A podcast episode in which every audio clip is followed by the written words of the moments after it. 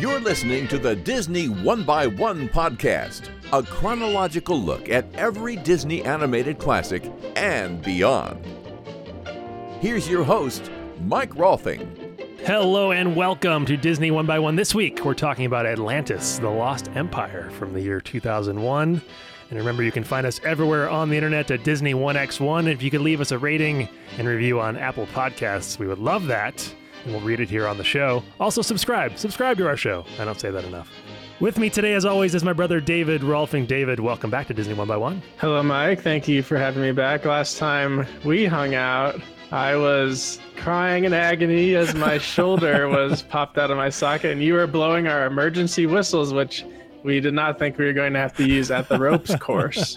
that is true. I'll bring in our guest Ryan Kelly real quick, and then we can tell the rest of the story. Ryan Kelly, welcome to Disney One by One. hey! Oh my gosh, you guys had emergency whistles. That makes me so happy. That's the saddest. Yeah. Oh, there were little pockets on our harnesses on the ropes course they had little plastic whistles in them. They were like, "All right, blow these if you need anything. Oh, emergencies only." Yeah, we are like, "These are funny." They actually gave us whistles, and we actually used it. Yeah. To add a little context to this, David and our brother Matt and their wives were in town in St. Louis last weekend visiting, and we all went uh, to have fun on a treetops ropes course together and David slipped down some wet stairs. It had nothing to do with the zip line or the ropes course. he tripped on some wet, muddy stairs, which I slipped on as well. However, I, I caught myself. David also caught himself, but it was a little harder and his shoulder popped out of his socket. So, so technically, since you went down the stairs right before me, I could blame you for not warning me of the slipperiness. I slipped on the very bottom step, which was ground level, and I yeah. just kind of, just kind of, you know, I caught myself before even falling, so I didn't realize all of them were that bad, or else I would have warned you. I'm sorry. Gotcha. I forgive you. anyway, Ryan Kelly, I'll I'll welcome you again to Disney One by One. Oh, happy to be here. It's gonna be fun. Uh, hopefully, less injuries than previous weeks, so that would be good. we are all sitting down. We are all sitting down. Awesome. So uh, I know Ryan from from Westminster Christian Academy, where the three of us all went to high school. He's a little bit younger than both of us, but uh, he now lives in California. Tell, tell us a little about a little bit about what you do. Uh, so I do I do now live in California. I went to school in Michigan. We actually yeah we went to the same alma oh, mater yeah. too, Calvin College. I forgot about that. Yeah, uh, decided that was enough snow, and so now I live in California. And yeah, I uh, I moved out here. I was a personal assistant for a while. Wouldn't recommend it. And then I was I did accounting for movies but every time the movie ends, the job ends. So I picked up a job and now I work at Disneyland. Did you like major in accounting or? I double majored in business and international relations. Okay, interesting. Yeah, and right now Disney, thanks to the Disney Aspire program, is paying 100% for my education to get a master's degree, which is really oh, nice. Sweet. Okay, so. Yeah. I need to know, I need to know. We've had a couple people on here who've worked at Disney. We had Andrew Perez on our Three Caballeros episode, who he worked in the in, in the Indiana Jones stunt show in Florida. We had Tara Romanowski on here, who what episode was she on, David?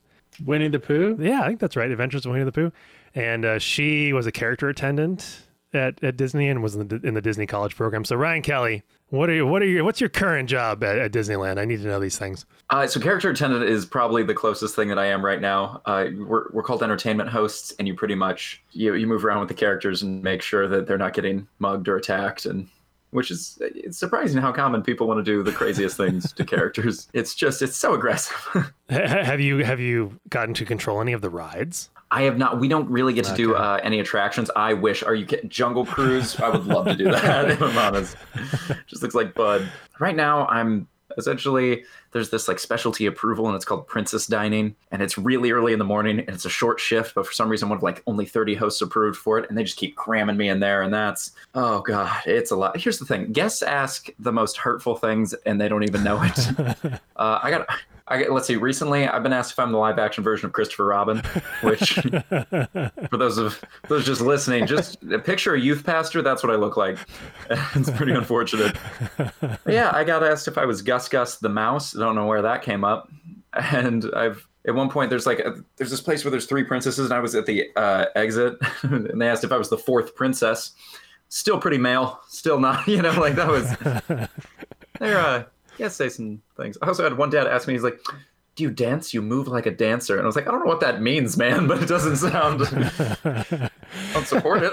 like, I, you could you could pull off a Disney prince of some sort. Oh, I that would be fun. I uh, Yeah, you know. So what are what are sort of the sort of the insider secrets? What are some things you know working at Disneyland that, that that the average person wouldn't wouldn't know about? What do you get to what do you get to do and see?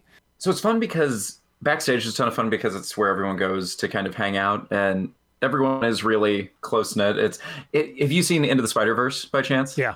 If you ever wanted to see real life Spider Man wearing sweatpants, you just go backstage at Disney. That really happens all the time. It's fun. Everyone also thinks that we have tunnels that run underneath Disneyland. That is Disney That's World. Florida, we are not. Yeah. yeah, we're not that. It's fun. It's some of the little things that like you get to see that are just kind of fantastical and, and very bizarre. It's the the inner workings of the park, and also I guess kind of seeing what's actually going on to what the guests are seeing is really fantastic. I think Disney does a really good job with perception. So yeah. if you don't have the all the tunnels underneath the park, do you just have more tall walls like guarding blocking the view of hallways and things above ground or where do people move around in between all the different shops and stuff kind of it's mostly tall walls behind buildings is kind of where cast members can come through but honestly a lot of cast members just walk right out on we call it on stage yeah like in the, through the parks but if you're not looking for them you don't see them it's just kind of the way it is and you can actually see a lot of the backstage stuff from the monorail if you take the monorail around disneyland you can see like the employee starbucks and some other some other hidden things in backstage. Oh yes, you can. Which which makes backstage sometimes interesting where you're like, "Where's the monorail?" Okay, run, run, run, run. yeah, we've had some weird moments like that. Any any celebrity run-ins? I know a lot of celebrities frequent Disneyland. Yes, I have run into Shakira on like my third week of work, which was weird. uh, she was I, I don't know why I was expecting Shakira to like be like just larger than like she's very she's very short and she she kind of looked like my mom and I didn't know how to feel about that. it was just a lot to handle. I was I was not in the park when Tom Holland came. I was disappointed. I had actually just uh, gone to New York for a comedy festival. He was there. I'm trying to think. I've definitely. Oh, Terry Crews. Terry Crews is also shorter than I expected in real life. He's still massive though. Right. That dude is so cool. Looks bigger because he is shorter, probably. Yeah. Michael Bublé is cool. He's just a really nice guy. Zachary Levi, uh, he's walked by a couple times that I've been like right next to him, like, oh man, you're way cooler than I'll ever be. So it's. Have you been to Galaxy's Edge yet? I have. It's so I gotta be honest. There's not like a lot of. There's one ride. The ride is fun. Yeah. The other ride is they're trying to get it uh, going soon. Right. But honestly, if you go there, there's not a ton of things to do, but just the scale and the scope of it is worth seeing. It's amazing. It feels like you're walking into another land, and so it's very cool. Well, and the things that there that are there to do cost two hundred and one hundred dollars a pop to build a lightsaber and build a droid. So. Yeah, right. do you want to spend two hundred dollars in the next fifteen minutes? Uh, I'd rather not, but thank you. Hey, I'm excited for the Rise of the Resistance ride. It looks uh, way cooler than the Millennium Falcon one. It, I hope it is. They're having problems with it. I know. I think that's pretty common knowledge. Yeah, but I mean, it, uh, so do you know why they're having problems with it? Because there's like 300 animatronics inside of it kind of the i don't know who did this the ride is made via wi-fi it's either wi-fi or bluetooth to keep the okay. like thing because it's trackless yeah. Yeah. but the land wasn't flattened right so they're having to tear up everything and re like level the ground because it wasn't flattened well right now. Oh That's why gosh. we got pushed back. So it's just it's a bunch what does of that idiots. Have to do with the Wi-Fi or Bluetooth? Apparently, because whenever the Wi-Fi, Wi-Fi or the Bluetooth goes out and it's not flat, it skids off the side because oh. because the trackless vehicle exactly it's not flat. Yeah, it's not flat oh enough, so they'll just like. Oh my god. So yeah, so it's yeah. It's well, they, yeah, they moved the California release or open date to after the Florida one mm-hmm. for Rise of the Resistance. Yeah, because we got a bunch of really, really intelligent people working on it. What's what's your favorite ride at Disneyland? Favorite ride? Disney, funny thing about Disneyland, I'd actually never been until I started working there. Oh, okay. So I've actually I don't have like those youthful memories of like going on rides. I probably I loved during Halloween time last year. Space Mountain did Ghost Galaxy, and that was a really cool version of the ride because you're getting chased by solar systems and things like that. I thought that was cool. But other than that, everything's everything's fun. I've been on most right. Oh, I love the Peter Pan ride because it's pretty. That's, that's what I think about that. Yeah. You could probably play Peter Pan. Yeah, yeah. Oh, not at six one. oh, you're too tall for it. Okay, all right, right, got it. He is supposed to be like nine years old or something. Yeah, I mean, I got the baby face for it. It's just not a.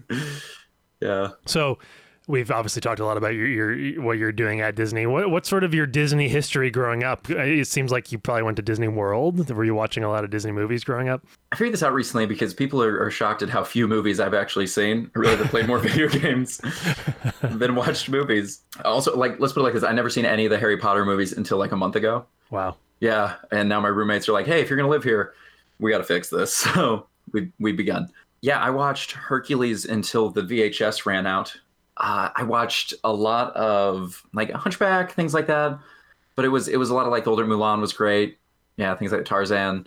But I pretty much. I haven't seen like I haven't seen Up. I haven't seen Zootopia. I haven't seen Moana. I haven't seen like some of the newer ones. But yeah, I've seen Frozen. I've seen Tangled. Surprised they don't they don't force you to watch the entire catalog in order to work there. Right, You would think, but no, they're surprisingly they're just like, hey, know what you need to talk about with those movies if you're going to work with them. And I'm like, okay.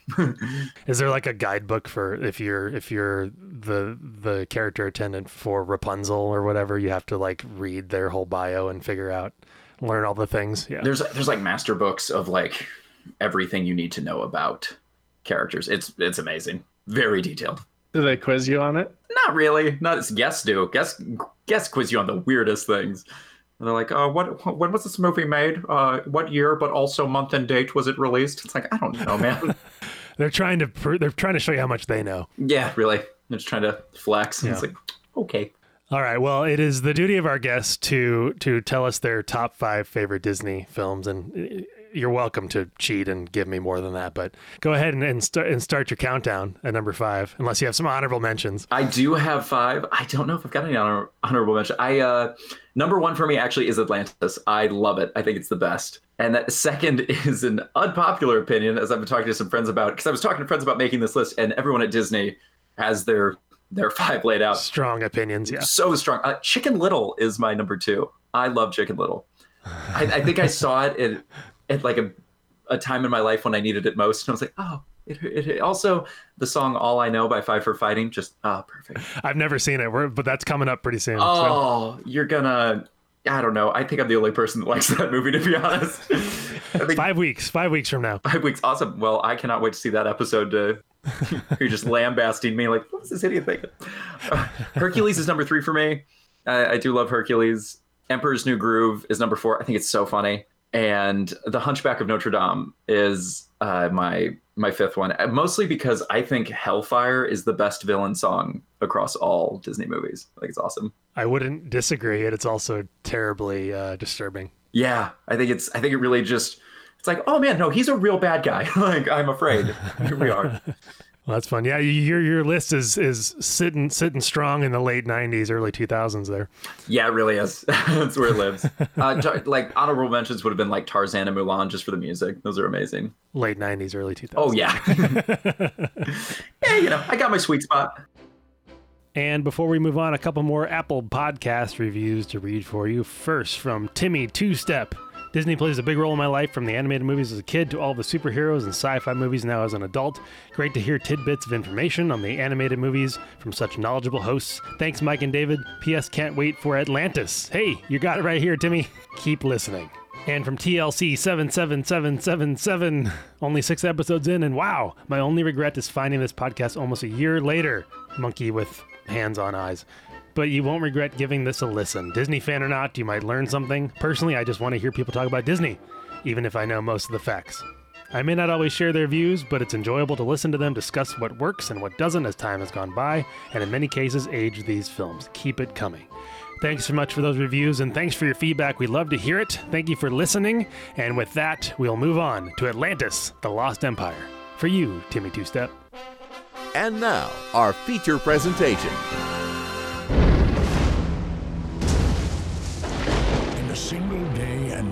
Misfortune, the island of Atlantis disappeared into the depths of the sea.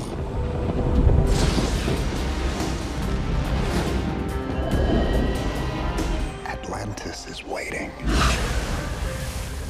The original idea of Atlantis, the Lost Empire, came from a lunch meeting with Don Hahn, Gary Trousdale, Kirk Wise, and Tab Murphy, who had all worked on Hunchback together. And they were out to lunch, just kind of hanging out, talking about the good times on Hunchback. And they're like, "We need to make another movie together, so let's let's think of something." I started tossing around some ideas, and And something in the vein of Jules Verne, Journey to the Center of the Earth, sort of started start- started brewing. They had talked about the rich history of Disney widescreen adventure films, and that's more the live action ones. There was like 20,000 Leagues Under the Sea and Treasure Island and a bunch of those old school live action Disney movies that they wanted to try to emulate in animation. And they're like, and you know, we've done all these fantasies. There's Fantasyland at Disney, but there's also Adventureland. We should make an adventure. And so they started rolling with that, and that's where Atlantis came from. Uh, Atlantis is actually in Journey to the Center of the Earth. Very, it's a very small part of that book, so they decided to sort of take that and, and blow it up. They wanted to make a movie about sweaty guys and girls in tank tops going off on an adventure, uh, and it was also very much inspired by Indiana Jones. They had uh, T-shirts made for their crew as they were developing this that said uh, "Atlantis: fewer songs, more explosions." They wanted to make wanted, wanted to make an adventure movie. They brought on a guy named Marc Okrand, who is the guy who developed the Klingon language for Star Trek, No way. That's so cool. in order to create the Atlantean language for Atlantis. Uh, they also brought on Joss Whedon, who started on the original screenplay of this movie. He he left early enough that he doesn't even really take credit for it, but he is in the credits, and he's most well known for directing Avengers, at least a couple of the, the Avengers movies. And what else did he do? Buffy the Vampire Slayer? Is that Joss Whedon? He did Buffy. He also did an underrated gem with Neil Patrick Harris, uh, Doctor Horrible sing along blog. Okay, there you go. But he, he left fairly early in the project, and Tab Murphy, who I mentioned, the guy who worked on Hunchback, ended up finishing the script. So for the cast of this movie, uh, there's a few cool names in here. Uh, the, the main one, obviously, being Michael J. Fox, very recognizable voice as Milo James Thatch, our nerdy hero. He was also offered a role in Titan AE. Ooh, I remember that movie. Yeah, a very similar movie came out around the same time, produced by Don Bluth, who we've talked a lot about on this show, who was a former Disney guy who went off and started his own company. And uh, Michael J. let his son choose which movie he should pick, and his son choose, chose Atlantis. Oh, that's so sweet. Titan AE, I couldn't remember what that movie was called for the longest time, like since I saw it in theaters, because I saw it at my neighbor's birthday party. What's the theater in St. Louis? Uh, with that has the fake IMAX. Ronnie's. We had Ronnie's. We had like a special little birthday party room. I saw Titan AE. It was a weird sci-fi cartoon movie. Yeah. Definitely a similar vibe to Atlantis. I cannot remember the name of the movie, and I tried googling it for like a decade and could not find it until the last couple of years. I had found the name of that movie. Yeah, that was directed by Don Bluth and released by Fox, and but did not include Michael J. Fox. However, I think it's Matt Damon. It's Matt Damon in Titan AE. I think so. Yeah. right. Yes, yeah, Matt Damon and Drew Barrymore. John Leguizamo as well. Leguizamo, can't remember. Leguizamo, Thank you. Oh, and Ron Perlman. Oh, bless him. Love him. which we'll get into Hellboy in a moment. Oh, awesome. Um, so other other cast members: James Garner, very famous kind of Western actor, plays the the voice of Commander Lyle Tiberius Rourke. We have Cree Summer playing Kida, the Princess of Atlantis. Jim Varney, who I recognize as the voice of Slinky Dog in Toy Story, is the voice of Jebediah Farnsworth. no way. Oh, that's cool. Yeah, and then uh, Leonard, Leonard Nimoy plays the King of Atlantis. Oh my God. Wow, I never put that together. So the production of this movie went fairly smoothly compared to a lot of these other ones we've talked to of late. They had up to 350 people working on this movie at, at once in California, Florida, and Paris at all three Disney studios that were open at the time. It was one of the few Disney animated films released in the 70 millimeter anamorphic format, which is that super widescreen, which we got on Cinderella, not Cinderella, Sleeping Beauty, and what were the other really widescreen ones, Dave? Do you remember? I do not. Definitely Sleeping Beauty. And it, they chose that format as kind of a nod to the big action adventure films like Raiders of the Lost Ark, which is that super cinemascope widescreen. The visual style was heavily influenced by a guy named Mike Mignola, who was actually brought on to help with the movie. He created Hellboy, which we just said. And so they, they really liked his angular style, and that was kind of the inspiration for the look and feel of this movie. Apparently, based on uh, something I read, the final shot of the movie, which is which begins close up on like a rock floating in the air as as the two characters are climbing up this this building and then it pulls back to reveal the entire city of Atlantis with all these ships flying past was the most complicated and difficult shot in the history of Disney animation. They had to combine like 80 drawings together to like fit it all, you know, all that on screen. Oh my God, that's amazing. Yeah, this movie also had the most CGI in any Disney animated feature up to that point. There were 362 digital effect shots.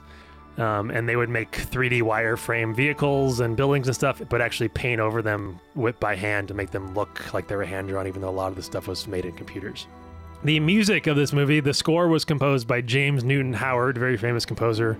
What has he done recently? He did the Hunger Games movies. He did Batman Begins. He did Oh wow, that's great music. Fantastic Beasts. He did King Kong, the Peter Jackson King Kong. I think he I think he and Hans Zimmer tag teamed on Dark Knight as well. So anyway, that's James Newton Howard. He's pretty great, and he made a really great score for this movie. There are a lot of scenes with no dialogue and with just like visuals and ships flying and cool scenery, and they're just like, "All right, James, make it make it sound great," and he did a really great job with that. Basically, scoring it like a live action film. The release of this movie, we're getting there. We're almost we're almost done with this. It premiered at the El Capitan Theater in Hollywood. Have you been there, Ryan? Uh, that I have. I used to because I just moved down to Anaheim, but I used to live up in Hollywood and commute down to Disney, which was a huge pain. it, it sucks uh, because it'll be anywhere from 38 minutes to two and a half hours, depending on traffic. So that's fun. but yeah, been to the El Capitan uh, because it's right across the street from Grauman's. Get to I could walk Nice. there from my apartment. Do you still like commute back up to Burbank though to do comedy stuff? Occasionally, yeah. Okay, I do that. All right, that's a long way. I had a oh man, I did a comedy festival up there recently, and it was just a week straight of like, this is hell. So, yeah, right. yeah. But you live close to Disney now. I can walk to Disney. It's really Nice. it's great. Anyway, this premiered at the El Capitan, which is a Disney-owned movie theater right across from yeah the Chinese Theater and from the Dolby Theater, where they have the Oscars. On June 3rd, 2001, it had its wide release on June 15th of the same year. It opened number two behind Laura Croft Tomb Raider, which is kind of a similar movie. it made 186 million worldwide on its 120 million dollar budget, which was considered somewhat of a flop. Thomas Schumacher, who was the then, who was the then president of Disney Feature Animation, who now is in charge of like I think Disney theatrical productions, he said, "quote It seemed like a good idea at the time to not do a sweet fairy tale, but we missed." This was the first year of the Best Animated Feature Oscar at the Academy Awards, but this movie was not nominated. Shrek won that year Oh, against uh, against Jimmy Jimmy Neutron and Monsters Inc. Uh, wrapping up here in this history, Atlantis was meant to be a springboard for an animated TV series. They had one ready to go called Team Atlantis, which would have been you know for the development of some of these characters. However, because the movie flopped, the series was not produced. Um, on May 20th, 2003, Disney released a direct-to-video sequel called Atlantis: Milo's Return. Have you seen that? Nope. Uh, yeah, I have. I have seen it, and uh, it's not to be seen. I don't. it's not good. In addition, uh, another thing that got shut down was Disneyland was planning on reviving their submarine voyage ride, which I would think I think was shut down for a while. Yep. It. Uh, because I was just about to say if we weren't going to mention this, yeah, Disneyland. The ride that I think is Nemo now was looking like it was going to be, and if you've been on the Nemo ride, it could have been so much better as the Atlantis ride because that's the Nemo ride is essentially like they pulp fictioned the story of Nemo because it's just all out of order and all confusing. So the Atlantis ride would have been awesome. Yeah, because it was originally just a, like some generic submarine ride. I don't know. The one in Florida was Twenty Thousand Leagues Under the Sea. I don't know if the one in Disneyland became that as well, but it was shut down for a little while. And then yeah, they reopened it as Finding Nemo because Atlantis didn't work out. The ride's all right. It's got a long line and it's not that great. No, it's not. It's just it feels you feel trapped and you feel confused while you watch, and so it's just yeah. That's pretty much my history of this movie. David, do you have any fun facts to contribute? I skimmed through the two-hour behind-the-scenes documentary Yeah, so did I. about this, and one just funny thing that stuck out to me was I guess they, they probably started development on this around like I don't know '98, late '90s, and it showed them researching Atlantis on the internet. And some of the websites they were looking at looked like the least trustworthy sources of Atlantis historical info as far as like you know Plato wrote about Atlantis. There's not the the fake historical info on Atlantis. The websites they're on were so funny. Yeah, I saw that, and they look like GeoCities websites. Yes, they did. But that's what every website looked like back then. So, who really knows? Yeah, besides that, I just you covered most things from the documentary. I didn't know that I almost said Marty McFly. Who's the actor that plays Michael. Michael J. Fox. Yeah, I didn't realize that was the voice until I pulled up the behind the scenes afterwards. But that's such a recognizable voice. I know there there were so many characters around that time that were like that nerdy stereotype as well. I feel like that was an early 2000s trope. Yeah, I just wanted. To, oh, good, good, good vocab there, Dave. Thank you. I just wanted him to say, "You built a time machine out of a DeLorean." I was just waiting for him to say that. the whole time. Just come yes, on. the whole time I was waiting for it. Mike said good vocab because my dad, for some reason, is like amazed that Mike knows the word trope, which I feel like is a pretty common, it's a pretty common word in like movie review context. He was listening to the Mulan episode, I think, and I, I use the word trope like in its proper context, describing something used commonly in movies. And he mm-hmm. texted me and he goes, "Trope?" question mark. And I sent him the definition of it, and he's like, "I know, but no one else knows." I was like, "What are you talking about?" Everyone who watches anything about movies knows what trope means. so Yeah, just right. reads books. It's weird that he knows the word but doesn't know that other people know the word. right? And so I think we'll try to include that word in every episode now, Dave. Yeah. Absolutely. Well, now you have to. My yeah, God. now we have to.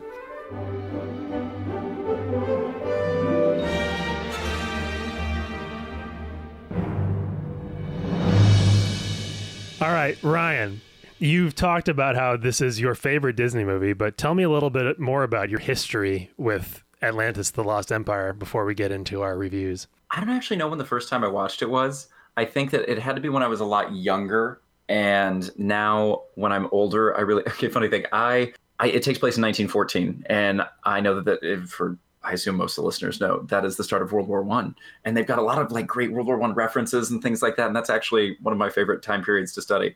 So it was just mm, just so beautiful. But I- when I, I the first time I watched it, I was younger, and now I understand a lot more. Even I watched it last night, and at one point he references Rourke says uh, P.T. Barnum is right, and he takes off in the truck, which is he's essentially referencing the quote "A sucker is born every day," but doesn't say the quote. So I was like, man, that is some deep cuts for children. Like that's that's a lot. And but then it they was start singing, whoa, whoa, whoa. yeah, that would that would do it. yeah, that was a greatest showman reference if you didn't get that. I still haven't seen it. Oh, okay. It's it's, it's on my Yeah, list. me neither. So the that listeners will passed get over it. both of our heads. yeah. Just, but yeah, I was actually also just because from Missouri and had a shot pretty much most guns that exist, and they uh, the types of weapons that they use are very like accurate to the time period, which is amazing. Even down to like the guys in the back of the trucks are using Maxim guns, but when Rourke is firing a machine gun when he's standing on the thing, that's a Lewis gun, and the subtle differences means that all the weaponry and all like the the facets that they're using could be realistic, and that's very cool to me. I thought it was really cool. Have I seen you dress up as one of these characters? I have definitely, it's probably on Instagram. I definitely have a picture of me as Milo Thatch. Okay. Because you look uh, because you look just like him. Well, yeah, yeah. I mean, the hair fits, and so that's kind of all everyone cares about. I, the first summer or the first Halloween that I was out in LA, I went to West Hollywood, which they close off the streets, and like 500,000 people show up as like all different outfits, and so I went as Milo Thatch, and it was just it was a ton of fun because the people who knew knew, and the people who didn't, I just got to walk right by. So Right. Or I used to work. We had a giant Halloween party every year with like all of the creative people in St. Louis, and I I was. Have you seen the movie Memento, Ryan? yes, I like custom made all of the tattoos that the guy wears. Or that the guy No has, way. because he because he has tattoos all over his body to like remember things. 'cause he, he has Of course. short term memory loss. So I like me- meticulously recreated them and got them printed and like put them all over myself. I would say twenty five percent of people knew exactly what it was, and they're like, "That's the greatest thing I've ever seen." And so the seventy five percent of people were like, "Why do you wear? What are what are all these tattoos?" oh my god, is that on your Instagram? uh, if you just if you Google memento costume, it's the first thing that comes up. what? That's amazing. because I put it online somewhere. Yeah, it's the first thing that comes up. Oh, yes, it is. it was not for me. What Really? the heck is coming up for? Yeah, I don't know. I just want to show you the picture that did come up. I don't know how to. He looks like the guy from the game It's uh, it's operation. Operation. Yeah, Did you, that's spe- Operation. did you spell it right? Okay, it came up. That's so cool. The top comment on the Reddit post is your hair looks like noodles. Because I like sprayed it blonde with this like crappy hairspray. Anyway, where were we? You can ask about my history Yes, with the movie. yeah. David, had you seen Atlantis before? Yes, pretty much my memory of this movie comes from the McDonald's Happy Meal toys, which I've said, I think I said the same thing for the dinosaur movie. We apparently ate at McDonald's a lot as children. I'm lucky I'm not obese. I may be after the shoulder injury though. but there was one McDonald's toy in the Happy Meal selection out of the nine that was the crystal, the power crystal Okay. on a necklace and you press the button on the little crystal and it lights up blue and i remember like getting several happy meals because i didn't get that toy and i really wanted that one Nice. i had a few of the other ones and i finally got the crystal and i thought it was the coolest thing ever so i don't know around 2000, 2001. yeah. So yeah, so I was like eight years old, right around the target audience that would get obsessed with the power crystals, apparently. Nice. I do not think I had ever seen this movie. Watching it the other day, nothing rang a bell. Oh, there you go. Ryan's got the glasses and the crystal. Figured I'd show it. awesome. I was like, I saw. I looked over to my right and I saw the crystal sitting on the desk, and I was like, "Oh, the glasses are there." Here, show that to me one more time. I'm going to take a screenshot of it. Got it. Okay, got it. Awesome. See, I don't think I'd ever seen this movie. I don't know. I don't know why, but there's sort of this chunk here. The the Emperor's New Groove, Atlantis, Lilo and Stitch, Treasure Planet, Brother Bear, Home, and like these these early mid 2000s movies. I just never saw. And I guess it's because I was in middle school and high school, and I was too cool for Disney at the time. But uh, yeah, Atlantis. Don't think I'd seen it.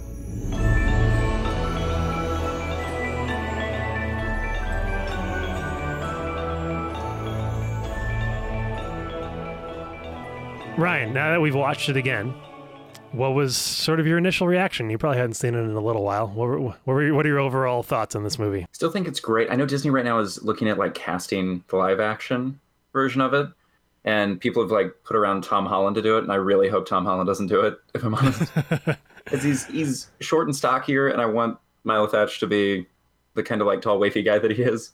But there's I love some of the fan castings from it. That's me and my me and my roommates who all work at Disney were sitting in the living room like fan casting it ourselves. So it was it was it was just fun.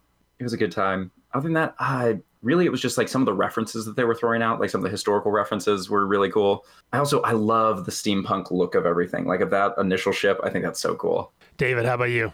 No, I think I'd probably only seen it during the Happy Meal days. Yeah, I, I really liked it. I definitely enjoyed the art style, the steampunk style, something that I like and I recognize I like in like some of other video games and movies and things like that. We said this a lot, but it like going through this list that it didn't really feel like a Disney movie in quotes just because it wasn't a musical. But we've obviously there's a period of time where there's a lot of non-musical Disney movies, so I don't think we can really use that as a fair critique anymore.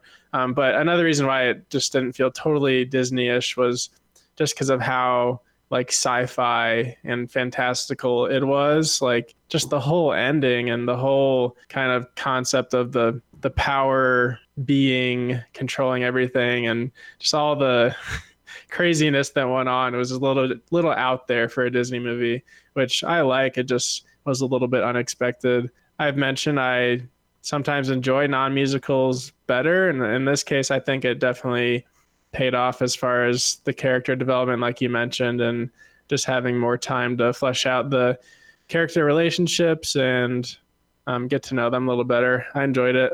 Mike, what did you think? This movie was never like hyped up for me at all, which is a good thing.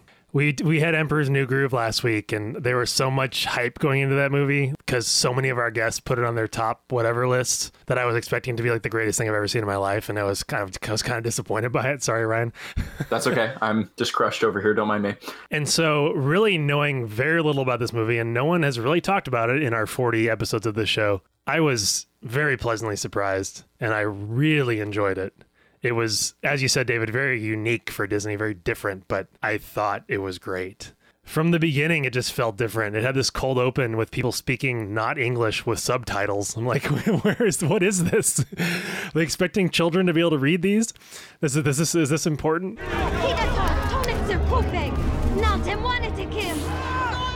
And from there, it just turns. I mean, it's an Indiana Jones movie, and it's like a really good one.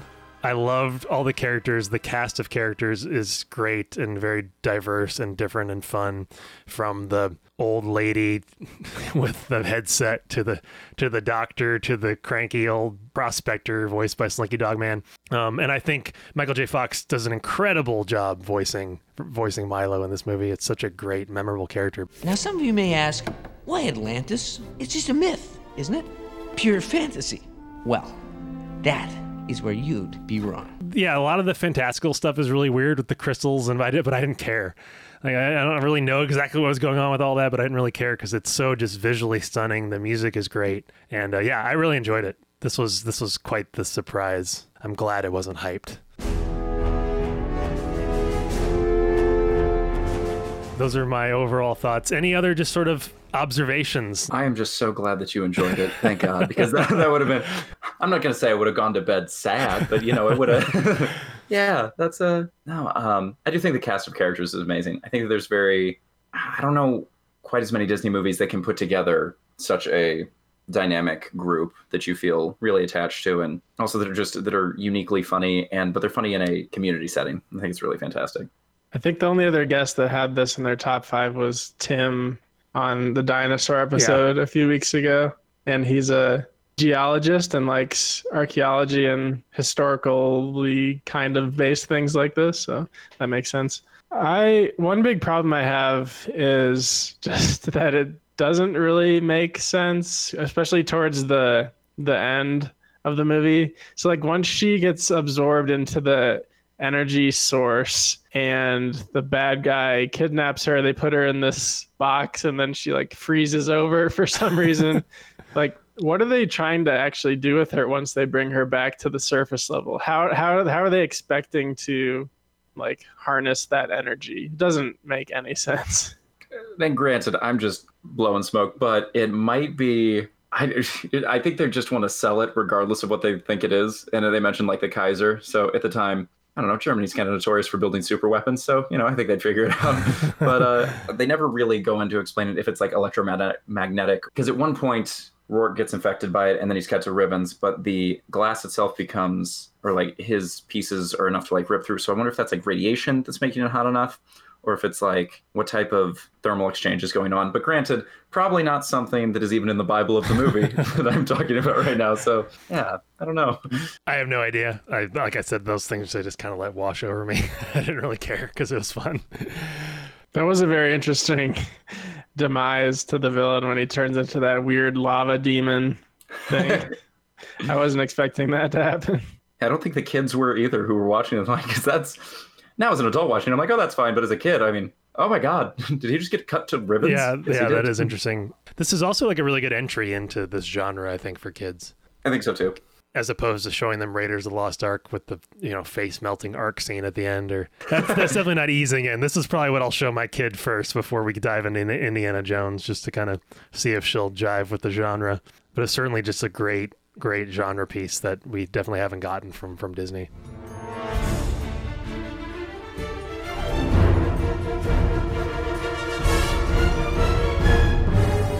The beginning of it definitely reminds you of Indiana Jones when he's in his cluttered classroom, and that was a it was a clever little camera trick to make you think he's presenting to an audience. Once he took that phone call, I was like, wait a minute. Yeah, that's fun. Oh, would you gentlemen please excuse me for a moment? Cartography and linguistics, Milo Thatch speaking. but I like the whole the whole school vibe at the beginning was definitely Indiana Jones inspired. Um, I'll just shout out one more time the score of this movie. I think the music is incredible. It, it- music can add so much to a movie, especially one like this. Creates a really cool vibe and really makes it feel like that epic movie that it is. That combined with the really, I mean, the incredible animation and like I mentioned, that sort of widescreen aspect ratio. All these things put together really make this a really, really cool and, and fun movie.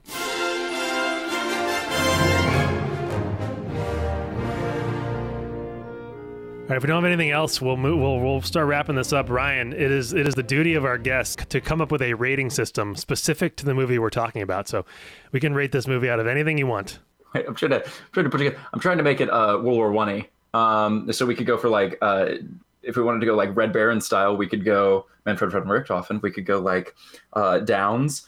We could go uh, Ace kills. We could go. Um, we, we could go by like tiers of the of the trenches. Like what? Whatever you want. oh man, uh, but but it's got to be numbers. So I'm like, we go by caliber. Yeah, let's go by caliber. so it's from what to what? Oh, smallest weapon used in World War One was the Kolibri Kolibri pistol. That is, I think it's millimeter. It's a 2.7 millimeter. It's the Okay. smallest. That's tiny. Okay, so that's the low. So two po- so two point yeah, seven is 2.7 is the lowest, and then the biggest artillery in World War One, I, think was like it was called Big Bertha, if I'm right. It was mounted on a train. That is, it was able to shell Paris from 120 kilometers away. Big boy. That is uh, 211 millimeter. So 2.7 to 211. Okay, so go ahead and give us your rating from 2.7 to 211 and give us your final thoughts. Uh, well, technically, it was later rebored to be 238. So I'm going to stick with the original boring of the Big Bertha gun at 211. There's definitely some things that could be fixed. Like there's some some things that maybe like could be a little more smoothed. But I think that the music is amazing. It just completely captivates, and I love Milo as a hero, and I love the the team sense. Uh, So I think it's wonderful.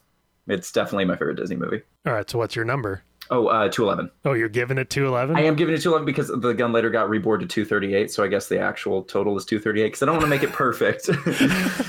so Wait, is it out? What's the maximum score possible? 238. 238, yeah, because it later got rebored. Okay, Okay. so you gave it a 211 out of 238. That's pretty good. Yeah. Pretty good. All right, David, your rating of Atlantis, The Lost Empire, and your final thoughts. Uh, I'm finishing up my calculations. All right, I give it 197 millimeters out of 238, which is around an 83%. Um, very solid movie. I it was also I think underhyped from our the last 40 guests that we've talked to, because nobody really mentioned it besides Tim. I just really enjoyed it. I liked the main characters. I liked the side characters and the whole group dynamic. Um, I thought the villain was very solid, not like overly villainy. It was actually kind of a good subtle twist throughout the movie as he turned more evil. 197 millimeters. All right, out of 238, what you Ryan? You gave it 211. Okay, I did. I'm gonna say I feel like your score should be higher than that. If this is your favorite movie of all time, Uh, favorite, favorite Disney movie favorite of all Disney time. movie of all time. All right, well, I'm gonna settle in at I'm gonna say 215. I mean, I really really liked this. I think uh, this is one that I will certainly rewatch just as just a fun action movie. It's not even necessarily as a Disney movie. It's just really it was just good. The cast of characters, the yeah, the steampunkness, the technology, the the cool mix of CG and hand drawn stuff, which really wasn't as jarring as some of these past ones have been. And uh, yeah, as a whole, really great movie. So that is Atlantis: The Lost Empire. Ryan Kelly, thank you so much for joining us today on Disney One by One. No problem. Thank you so much for having me. I appreciate it. This was fun. And uh, David, as always, it's been a pleasure. Oh no. He's got a- Completely blanked on the quote this week.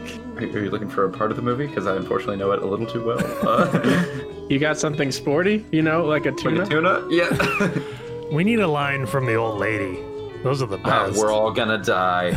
Uh, Marge, I don't think he's coming back, honey. Uh, All right, we got enough quotes there. So with that, uh, we'll end the show. Remember, you can find us everywhere on the internet at Disney 1x1, and please leave us a rating or review on Apple Podcasts. We would love that. Next week, we'll be back with Lilo and Stitch. I've never seen it, so I'm gonna watch it. Ryan looks looks amazed and surprised and terrified. I'm stunned. It's good though. That'll be fun. So we'll see you then. Goodbye. Bye bye. Thanks for listening to the Disney One by One podcast. If you have any questions or suggestions, send us an email to Disney1x1 at gmail.com. You can find us on Instagram, Twitter, and Facebook at Disney1x1 and at Disney1x1.com. We'll be back next week with another exciting episode of the Disney One by One podcast.